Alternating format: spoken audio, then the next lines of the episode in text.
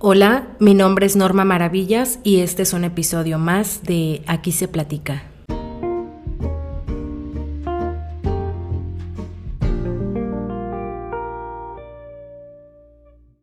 Y nos toca despedir el 2021. Le decimos adiós a este año, que fue un año complicado y fue un año de todo. Para empezar, escúchenme estoy muy enferma. No es nada nuevo que haya enfermedad en este año y me tocó despedirlo encerrada porque dimos positivo a COVID y estoy ahorita pues despidiendo el año con la enfermedad de moda. Así que les pido una disculpa por mi voz Estoy bastante mormada, pero aún así quería grabar este episodio. No saben las veces que he tratado de grabar este capítulo y no lo puedo terminar. No me gusta cómo se oye, no me gusta lo que digo, no me gusta el mensaje. Ha sido bastante complicado grabarlo porque sin duda este, el 2021, ha sido el año más importante de toda mi vida. El que más ha tenido de todo. Es el año en el que más he crecido, es el año en el que más me he vuelto consciente, es el año en el que más he trabajado, es el año en el que más he sufrido, es el año que más decepciones me ha dado, el que más preocupaciones me ha dado, el que más alegría me dio, el que más orgullo me dio y el que me dio más absolutamente de todo. Así que por esa razón quería grabar este episodio. Siento las ganas, siento el deseo de compartirles todo lo que hice. Así que vamos a despedirlo. Primero que nada, Quiero aceptar ante ustedes que las cosas no siempre van bien y me causaba un conflicto hablar sobre cosas malas en este podcast. Creo que este podcast originalmente me motivaba a hacerlo para dar una motivación a la gente, para tener a alguien que los aliente, para que escucharan que siempre hay una salida, para que escucharan que siempre hay cosas buenas que la vida nos da. Pero exactamente este 2021 me enseñó que definitivamente hay un sinfín de cosas que no podemos controlar, que no están en nuestras manos y que no siempre esas cosas van a ser buenas. Y también está bien compartirlas, porque sé que tú que estás escuchándome también tienes tus batallas Sé que también no ha sido fácil, sé que la vida no siempre va a ser color de rosa, ni va a ser como uno se lo imagina. Y me pasaron tantas cosas, son tantas cosas las que quiero decirte, que no sé cómo empezarlo. Es por esa razón que, que no me termina de gustar, de verdad. Yo siento que lo he tratado de grabar como unas seis veces y lo escucho y en una me escucho súper enojada, en una me escucho súper triste, en una me escucho súper X, en una me escucho que no llegue a ninguna parte, o sea, ha sido bastante complicado porque me pasaron tantas cosas y viví tantas emociones que no sé cómo agarrarlas todas y llegar al punto al que quiero llegar porque realmente a lo que te quiero decir al último es lo bueno, es con lo que quiero que te quedes. Así que decidí que no me voy a estresar y simplemente te voy a contar mi año. De verdad, deseo que aprendas de él, deseo que, que me ayudes, deseo que, que me escuches. Ojalá te sirva de algo, porque a mí me sirvió muchísimo. Voy a empezar diciéndote que este año cuando recién empezó el 2021 yo empecé con una actitud totalmente diferente a la que hoy por hoy tengo. Empecé este año con otros sentimientos, con otra manera de ver la vida. Empecé este año siendo muy, pero muy feliz. Estaba muy motivada. Tenía muchísimos proyectos en mente, eh, tenía mucha hambre de hacer muchas cosas. Yo quería crecer profesionalmente, yo quería ganar más dinero, yo quería poner mi casa más cómoda, o sea, tenía muchos proyectos individuales eh, que me impulsaron a sentirme muy contenta. O sea, a pesar de que las cosas no se logran con facilidad y que hay que trabajar muy duro, yo lo hacía muy contenta porque pensaba en lo que al final iba a conseguir y era una motivación enorme. Yo vivo en pareja y cuando empezó este año, eso era un motor increíble en mi vida. Poderle ofrecer a mi pareja lo que siempre soñamos los dos era un combustible inagotable.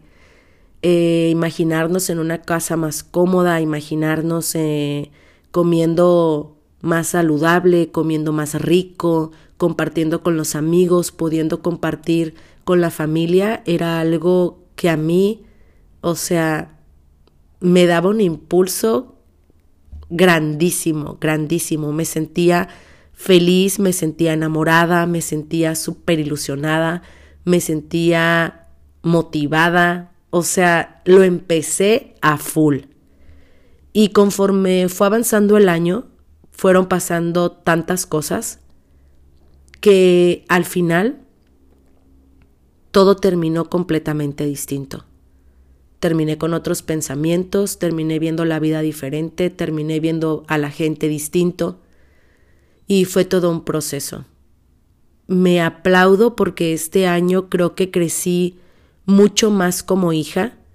A lo mejor eh, dejé de llamar un poco más a casa de mis padres y dejé de ir un poco más a casa de mis padres porque utilicé mucho el tiempo en trabajar más. Utilicé mucho en tiempo en estar en casa, en hacerle cosas a la casa, en mis propios proyectos como este podcast. Así que no es que haya abandonado a mis padres, simplemente supe dividir mis tiempos y cuando me alejé un poco fue cuando me di cuenta de muchísimas cosas que a veces no vemos de los padres.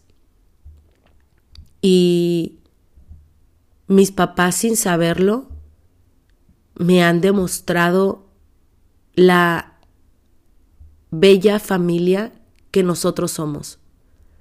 Mi hermana, mi mamá, mi papá, yo, somos una familia muy buena y creo que jamás había tenido la madurez para ver lo que tenía que ver.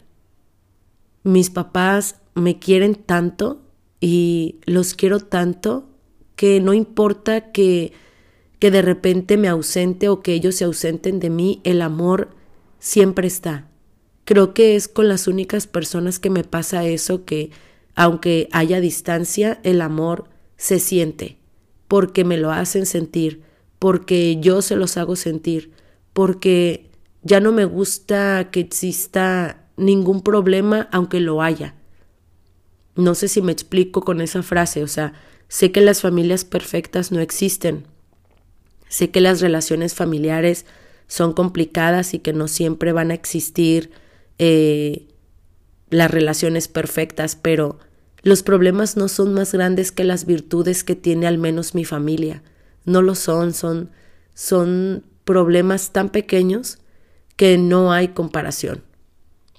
Eh, crecí profesionalmente, me atreví a hacer más cosas, me atreví a desenvolverme un poco más en mi trabajo, abrí mis horizontes, me metí a estudiar más para poder crecer más, para ganar más, para hacer más, para tener más conocimiento. Y es muy redituable para mí porque lo que yo estudio no sale nada barato y saber que puedo con eso, puedo con más, me, me da para arriba, la verdad, porque a veces siento que he llegado a un punto de mi vida en donde no me imaginaba que iba a estar. Y más sin embargo a veces reniego. Y cuando analizo las cosas digo, coño, o sea, ¿de qué reniegas? Si has dado pasos increíbles, has dado pasos gigantescos.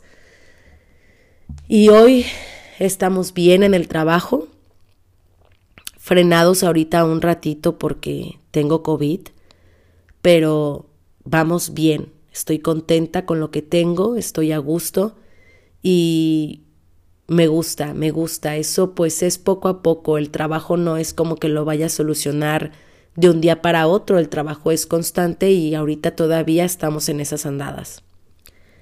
Eh, fue un año muy duro. Creo que las fiestas de Sembrina de este año yo las esperé mucho tiempo. Fueron sin duda las fiestas de Sembrina más deseadas que yo había tenido y todo se fue al carajo. Eh, no resultó como yo esperaba, ni las fiestas fueron como yo esperaba, pero no fue algo que yo pude controlar, ni siquiera fue algo que hubiera podido quedar en mis manos. Es un año culero para mí, sí tuve muchos logros, sí hice muchas cosas, pero tengo que admitir que fue un año durísimo. El año más duro de toda mi vida. El año que me permitió ver cruelmente cómo es el mundo. Y es un año que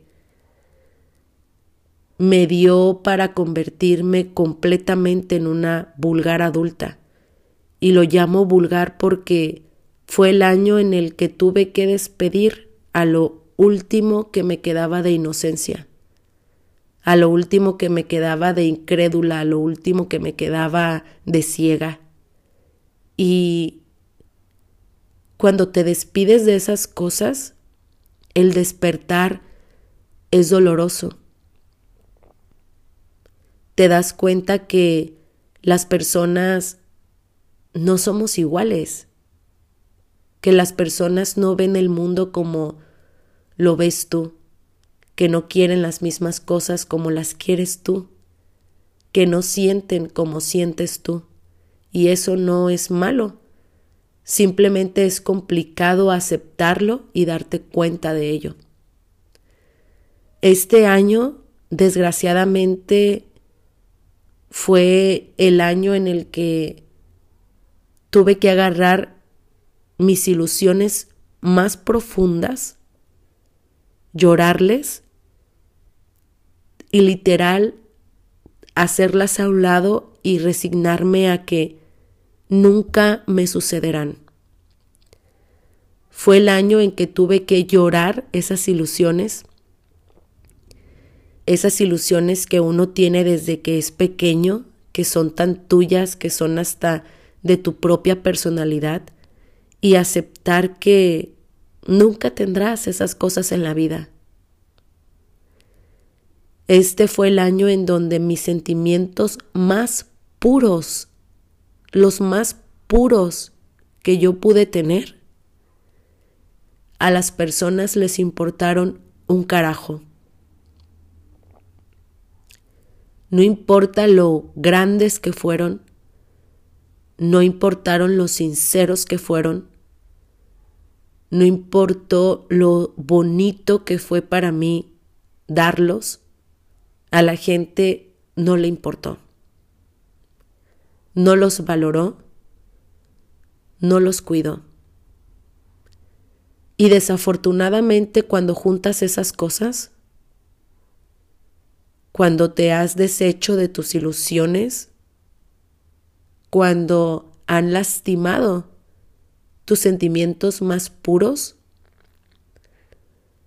llegas a un dolor superior.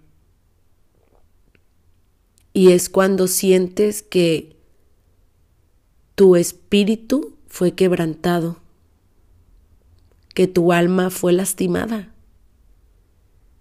Y para serles franco, a pesar de la edad que tengo, jamás había sentido algo así. jamás había sentido ese sentimiento del que tanto habla la gente. Y nunca me imaginé que teniendo la vida que yo tenía, la entrega que yo tenía, la energía que yo tenía, el amor que yo tenía, nunca imaginé que eso fuera a suceder este 2021. Pero sucedió. Y a raíz de ahí han venido muchas cosas. Este año ha sido totalmente diferente para mí porque ha sido la primera vez de muchas cosas. Por primera vez me sentí deprimida, por primera vez me sentí triste, por primera vez me sentí ordinaria, me sentí humillada, me sentí olvidada, me sentí poco amada, me sentí poco valorada, me sentí tan olvidable, tan desechable, tan abusada y tan maltratada. Es la primera vez que me sentí sola. Perdón, perdón porque se me quebre la voz, les digo que he tratado de grabar este episodio tantas veces y ha sido tan difícil. Pero yo decidí enfrentar muchas cosas yo sola. Y eso fue muy duro. Por eso me sentí muy sola. Porque por callarme nadie pudo darme una opinión Nadie pudo darme una mano amiga. Nadie pudo decirme, vamos a hacer esto, yo te voy a ayudar.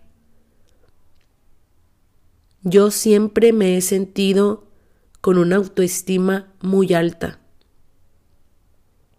Siempre me he creído muy inteligente, muy poderosa, maravillosa. Siempre me he sentido guapa, siempre me he sentido valiente, fuerte. Y este año no tuve nada de eso.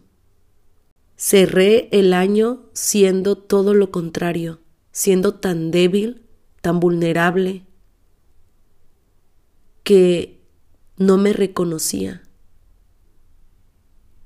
No reconocía a las personas a mi alrededor que me ocasionaron eso saber que vivíamos en mundos diferentes, saber que trabajaste tanto, saber que te esforzaste tanto, que diste tanto de ti, que diste lo mejor que tenías. Para nada, para que a la gente no le importara en lo absoluto, fue muy desgastante. Fue Ah, tan chocante. De verdad lo fue. Y es el año que yo creo que más he tenido que llorar para sanar. Y cuando me di cuenta que, que no podía con todo, conocí a Olga, que si estás escuchando esto te mando un saludo muy especial que es una psicóloga buenísima, que jamás imaginé que fuera tan buena. Sinceramente, por el lugar en donde la encontré, no creí que fuera tan buena. Y sus terapias me han ayudado muchísimo a entender un sinfín de cosas. Me he dado cuenta de todas las cosas que yo veía mal. Me he dado cuenta de de todo lo bello a pesar de todo lo malo. Porque cuando yo llegué con ella, literal, llegué con mi mundo a mis pies, pisándolo, con mi mundo caído, con mi personalidad en los pies, con mi personalidad hundida en no sé dónde y solo fingiendo ser lo que siempre había querido ser, pero que ya no lo creía así. No sé, discúlpenme si me estoy pasando de intensa, pero qué carajo, o sea, de verdad mi, mi año lo fue. Estos últimos meses fueron súper intensos, los más intensos que he tenido, porque se me movió mi vida, se me movió mi mundo. En fin, que cuando llegué con ella, llegué así, derrotada totalmente. Recuerdo perfectamente la primera sesión que tuve y fue puro llorar. Fue literal como llegar con mi amiga de toda la vida y soltarme llorando y diciéndoles que me hicieron esto, esto, esto y aquello, y yo daba esto, esto, esto, esto, y me hicieron así, así, así, y me dijeron esto, me dijeron aquello, y llorando, así, horrible. Y ella solo me escuchó. Y eso me hizo sentir súper bien, porque no le había contado a nadie porque nadie sabía lo que me estaba pasando, porque porque yo con trabajos estaba yendo a trabajar sin llorar. Porque cualquier canción, porque cualquier cosa, porque cualquier comentario, yo solo quería llorar. Así que la primer sesión que me permitió llorar lo que quise y hablar todo lo que no le había contado a nadie, uff, me liberó muchísimo. Y a partir de ahí la terapia cruzó muchas etapas. Me enojé con ella porque yo no aceptaba muchas cosas que ella decía, renegaba con ella, discutía con ella. Los que me conocerán saben que no siempre soy una mujer que se deja influenciar tan fácil. Yo siempre discuto mis puntos, siempre discuto mi punto de vista. Y con ella no era diferente. Ella me decía tal cosa y yo le decía, no, las cosas no son así, las cosas son así, así, así, así. En fin, cruzamos esa etapa y empezamos a embonar también que después fue una terapia muy dolorosa, porque aceptar tus propias cosas y aceptar que la gente que amas es como es, a veces es muy doloroso. Porque a veces son cosas que tú no querías ver y que por eso no las aceptabas. Y es doloroso aceptar tu realidad porque a veces no es lo que tú quieres. Es doloroso darte cuenta que no eres tan cool como tú pensabas es doloroso ver todo lo que te falta por aprender. Es doloroso ver cuánto no me he defendido, cuánto no me he querido, cuánto no me he cuidado. Mientras esperas que alguien más lo haga por ti, que alguien más te cuide, que alguien más te proteja, que alguien más te ame. Cuando tienes que hacerlo tú primero aunque no quieras, tienes que hacerlo. Y eso, e, eso es un trabajo titánico. El aceptarte a ti, el aceptar a los que te rodean, es una labor titánica, pero en ese proceso estamos. Y ahorita todavía estoy en terapia, un poco en pausa por esta maldita enfermedad, la terapia va bien. La terapia ahorita me causa dolor, pero me causa más alegría, porque he madurado. He madurado, siento que ni siquiera llevo meses en terapia, pero me ha hecho madurar tanto y me ha hecho protegerme tanto que me gusta, que me gusta porque siento que ahora tengo la capacidad de quitarme candados a mi merced y de ponerme candados a mi merced, no andar por la vida inconscientemente dando a quien no hay que darle y quitándole a quien no hay que quitarle. Ahora siento que es un poco más analítico de mi parte decir aquí voy a dar y aquí voy a quitar. Porque Si das, si siempre das y solo te quitan, pues no va a ser saludable, que es algo que hacían conmigo. O siempre quitarle a alguien, siempre quitar y tú no dar, pues tampoco vas a ser saludable para los demás. Y en terapia aprendí tantas cosas que te las quiero compartir. Yo solita en este andar, yo solita en todo esto que me ha pasado este año, cosas hermosas, cosas maravillosas, cosas increíbles y cosas culerísimas, por fin me he dado cuenta que está bien que haya sentido todo lo que sentí pero que no son verdad. Yo soy tan amada por tanta gente, soy tan cuidada por tanta gente, tanta gente a mi alrededor me desea tanto bien, me desea lo mejor del mundo. Es mentira que yo estoy sola. Es mentira que no tengo amor real. Es mentira que yo no soy suficiente. Yo soy suficiente. Yo sigo siendo guapa. Yo sigo siendo extraordinaria. Yo sigo siendo inteligente. Yo sigo siendo única. Yo soy un maldito mujerón. Yo soy trabajadora. Yo soy tantas buenas cosas. Soy tan fiel. Soy tan mágica. Yo sueño, yo tengo ilusiones. Y si alguien no las quiso, si alguien no las quiere, no las voy a echar a la basura. No lo voy a hacer. Este año, insisto, la cosa más difícil que yo hice fue quitarme ilusiones. Eh, tristemente me doy cuenta que mi vida no es una película,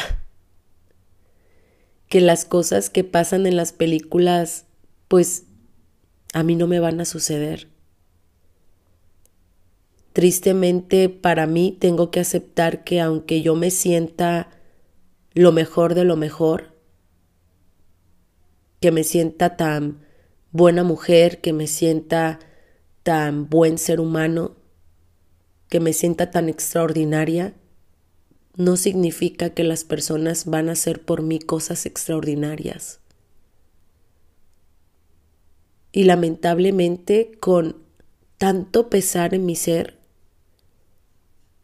hoy por hoy sé que a mí esas cosas no me van a pasar. Yo me encargué mucho tiempo de de que las personas que son para mí especiales se sintieran así especiales.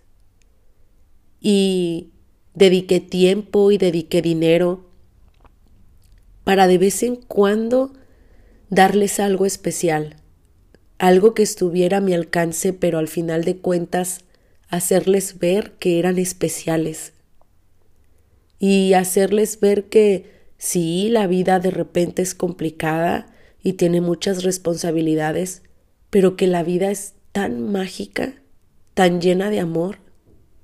Cuando has caído con alguien que cree en esas cosas, la vida es mágica. Y yo daba eso. Yo soy la típica que organiza viajes sorpresas para su gente especial y hacer de la vida momentos mágicos. Pero a mí nada de eso me sucederá a mí mi turno de, de que las cosas con las que yo soñaba importaran nunca llegó. Y es un proceso de duelo perder esas cosas porque son tus pequeños motores. Son pues las chispas de, de este viaje que es la vida. Perderlas es perder el rumbo, es perder el camino, es afectarte psicológicamente, emocionalmente, eh, sentirte vagando por ahí. En realidad es muy complicado empezar a darle orden otra vez cuando se te ha quebrado todo. Y cuando pasas todo ese sufrimiento, cuando aceptas todas esas cosas que no querías aceptar, pero que te orillaron a aceptarlas, cuando te orillaron a aceptar una vida que no quieres, cuando te diste cuenta que tu vida va a acabar diferente y que no tienes opción, porque no te la dieron. Pasa algo aún más mágico. Y son todas esas cosas que hoy por hoy he aprendido. Yo soy una persona bastante emocional. Lo he dicho en capítulos anteriores. A mí me gusta saber cómo, cómo está la situación. Me gusta saber en dónde está la situación. Me gusta saber las cosas. Me gusta saber que me quieren. Me gusta saber qué quieren conmigo. Me gusta saber qué esperan de mí me gusta saber cómo me ven. Y en terapia, como me gusta estar bien parada en las cosas, la psicóloga hizo, seguido hace más bien conmigo un ejercicio, y es decirle en voz alta mis errores y decirle en voz alta mis virtudes.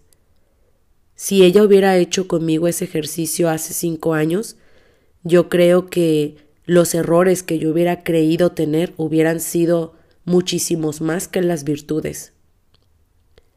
Y para mi sorpresa, hoy no fue así. Mis virtudes son tantas. Y conforme las iba diciendo, o sea, iba sonriendo tanto. Y era real. Porque con la psicóloga yo no tengo por qué fingir, yo no tengo por qué quedar bien soy tan sincera. Cuando las dije, dije, ¿qué, qué onda? O sea, ¿qué estoy haciendo? ¿Por qué estás sufriendo tanto? ¿Por qué estás haciendo todas estas cosas si tú tienes esto, esto, esto, esto, esto y aquello? Si las personas que te fallaron no lo quieren, pues ni modo que se queden sin ellos. Si las personas que te fallaron creen que tus virtudes son tan poquitas y son tan insignificantes, tan ruines, pues que se queden sin ellas. Si las personas que te fallaron te ven tan desechable, tan olvidable, tan común, tan horrible, tan insuficiente, pues ni modo. Que se busquen a la persona que les dé todo lo que ellos esperan. Yo no tengo por qué esforzarme tanto en esta vida teniendo todas estas virtudes. Si mi análisis en realidad hubiera sido al revés, haberme dado cuenta que yo fallo más de las virtudes que pudiera poseer, yo hubiera trabajado muchísimo en mí, hubiera pedido las disculpas que tuve que haber pedido y hubiera trabajado en mi actitud para conservar lo que amo pero no es mi caso. Me he aplaudido tanto en terapia por todo lo buenísimo que he descubierto que tengo, por todo lo buenísimo que he descubierto que doy. Y es tanto que a veces ese es un error. No medir las cosas. Pero, carajo, yo nunca pudiera ser así medir el amor, medir la magia, medir las cosas chéveres, medir la felicidad. No puedo ser tan calculadora. Creo que es algo en lo que siempre me voy a tener que arriesgar. Si esas personas que me provocaron todos estos sentimientos no les soy suficiente, se está bien. Si ya no me quieren, está bien. Si no me quieren en sus vidas, está bien. Si solamente me tienen como una opción, está bien. Ahora me toca hacer lo que en terapia se me recomienda hacer. Dar unos pasos hacia atrás y observar lo que la gente hace para conmigo y para con los demás. Y eso es lo que he aprendido y que quiero compartirles. En terapia he aprendido y he aceptado que todos, todos cometemos errores. Nadie es perfecto. No importa si te quieren o no, vas a cometer errores y van a cometer errores contigo. Pero hay diferencias y tenemos que saberlas. Una es la razón que te lleva a cometer ese error. Y dos, la persona que eres después de haber cometido el error. Mi psicóloga dice, y yo voy de acuerdo, en que importa más la actitud que se tiene después de un error que el error mismo en sí. Y es ahí cuando yo doy mis dos pasos para atrás y observo lo que la gente hace. Y tengo que hacerlo porque las personas tienen que tomar la responsabilidad que les toca. Yo no me equivoqué. Y en lo que yo me equivoqué, yo tengo que trabajar para remediarlo. Pero las personas que se equivocaron conmigo, tengo que observarlas. Y tristemente, en mi caso, las personas que se han equivocado conmigo no han hecho gran cosa. No es que quieran cultivar confianza, no es que quieran cultivar amor, al contrario. Solo me han demostrado cómo se esconden más. Solo me han demostrado cómo se ocultan mejor. Otra cosa que aprendí en terapia es que hay que dejarnos de preocupar por lo que nos dan. Al final de cuentas la gente va a hacer lo que quiera hacer y eso no lo podemos controlar. Deja que las personas le den el tiempo que quieran a quien quieran dárselo, que platiquen con quien quieran platicar, que le den sus noches a quien quieran dárselas, que le den su dedicación a quien quieran dárselas, que le llamen a quien quieran, que le chaten a quien quieran, que le dediquen su tiempo a quien quieran. Tú da dos pasos para atrás, observa y luego actúa. Porque el estarte peleando por algo que no te quieren dar es pura pérdida de tiempo es pura pérdida de energía. Si eso es lo que quieren, déjalos. Y tú toma el tiempo que de quien te lo quiera dar. Toma las atenciones de quien te las quiera dar. Porque eso es un hecho. A lo mejor las personas que tú quieres que te den tiempo no te lo dan, pero hay otras personas que te quieren dar tiempo, que te quieren dar mérito, que te quieren cultivar. Déjalos, recibe ese tiempo. Y más si no obtienes nada de quien tú quieres. Otra cosa que aprendí en terapia es que las personas buenas y las personas malas sí existen.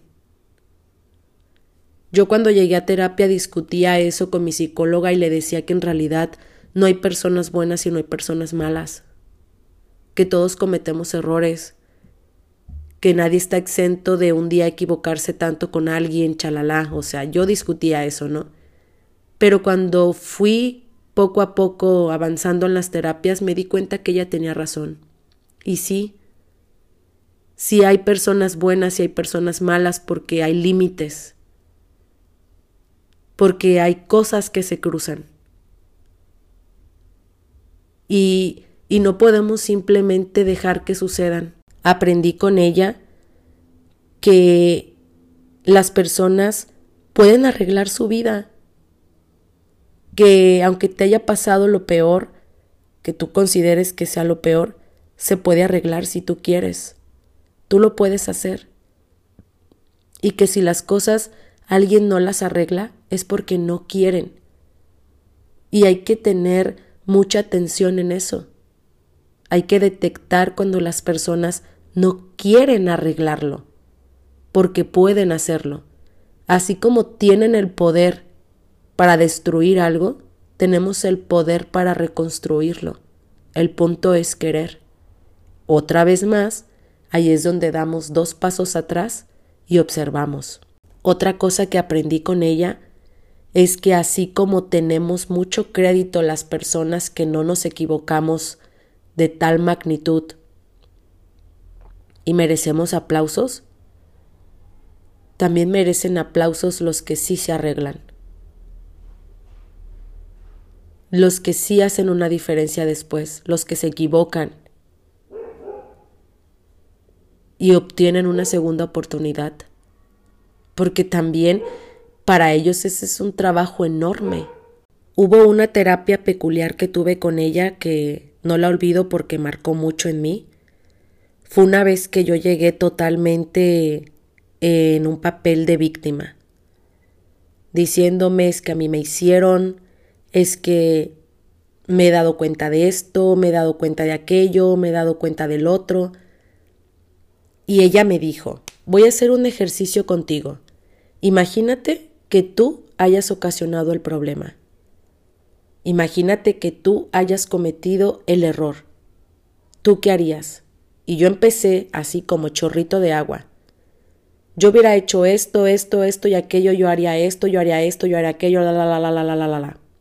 Y me dijo, ok, ahora de verdad, de verdad piensa qué harías tú, cómo te sentirías tú ahora de verdad ponte en ese papel. Y fue cuando dije, bueno, si es cierto, a lo mejor, pues no le diría ahorita esto porque no me creería. No le diría esto porque, pues después de que supo, no me va a creer esto. Ni le daría aquello porque, pues a lo mejor me daría pena después de todo lo que ocasioné, ahora quererle dar esto. Y me dijo, ¿ves? Ella me dice, la psicóloga me dice, que las cosas casi siempre no son como uno se las imagina. Que toda la historia que uno a veces se hace en la cabeza no es como es. Pero que también nos entiende cuando nadie viene a querer aliviar lo que ocasionan. Que es natural que uno se forme mil historias porque nadie viene a, a limpiar eso, nadie viene a explicar eso. Así que, pues la imaginación es libre, la mente es libre. Si nadie le pone un freno, pues tú eres libre de pensar lo que tú quieras. Perdonen que el capítulo se haya hecho un poquito dramático, pero en realidad este año lo fue. Voy a retomar ciertos temas con respecto a esto más adelante, pero en resumen, así fue mi año. En resumen, hoy por hoy así soy. Y voy a cerrar diciéndote que la vida no es compleja. Nosotros, nosotros somos tercos y nos encanta hacerla así. Quiero decirte que ¿Eres suficiente? Quiero decirte que en esta vida hay que esforzarnos, pero tampoco tanto ni todos los días. Quiero decirte que si alguien te hace sentir que te tienes que esforzar tanto para que te elijan, descansa y que te suelten, que te pierdan. Quiero decirte que los errores siempre van a estar, pero que siempre tengas una regla para saber medirlos y siempre puedas decir hasta aquí, Acepto estos errores hasta aquí. Disculpo estos errores hasta aquí. Y que tú también puedas medir los tuyos. Si eres una persona que este año se equivocó y ocasionó dolor y lo remediaste, te doy un enorme aplauso, porque eso es algo súper valiente. De verdad, si te enfrentaste a tus propios errores y los remediaste, arreglaste tu vida, te aplaudo enormemente darle alivio a las personas que dañas es una labor enorme y que se debe de aplaudir, al mismo tiempo como se aplauden aquellas personas que siempre dan amor. Quiero decirte que la vida ofrece tanto. Yo soy una mujer que a pesar de todo lo que me ha pasado, voy a seguir soñando. Y todavía no sé si esas ilusiones las voy a volver a sacar algún día, pero lo más probable es que sí lo haga, porque me conozco. A lo mejor en otro momento, en otras circunstancias lo vuelva a hacer. Porque a pesar de que tengo mis defectos, mis defectos emocionales, mis defectos físicos, mis defectos psicológicos, yo sigo creyendo en que soy una mujer de fe, en que ofrezco amor como muy pocas personas lo hacen. Y creo en la magia. Y voy a seguir creyendo hasta el final que las cosas extraordinarias que yo siempre quise tener, a mí un día me van a suceder un día me sucederán.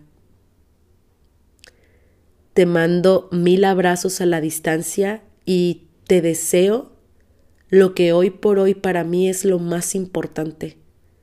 Te deseo salud y te deseo muchísimo amor en este próximo año. Te deseo felicidad y te deseo muchísima tranquilidad que vivas muy satisfecho, que vivas muy agradecido con lo que tienes, que seas feliz. De verdad, te deseo eso.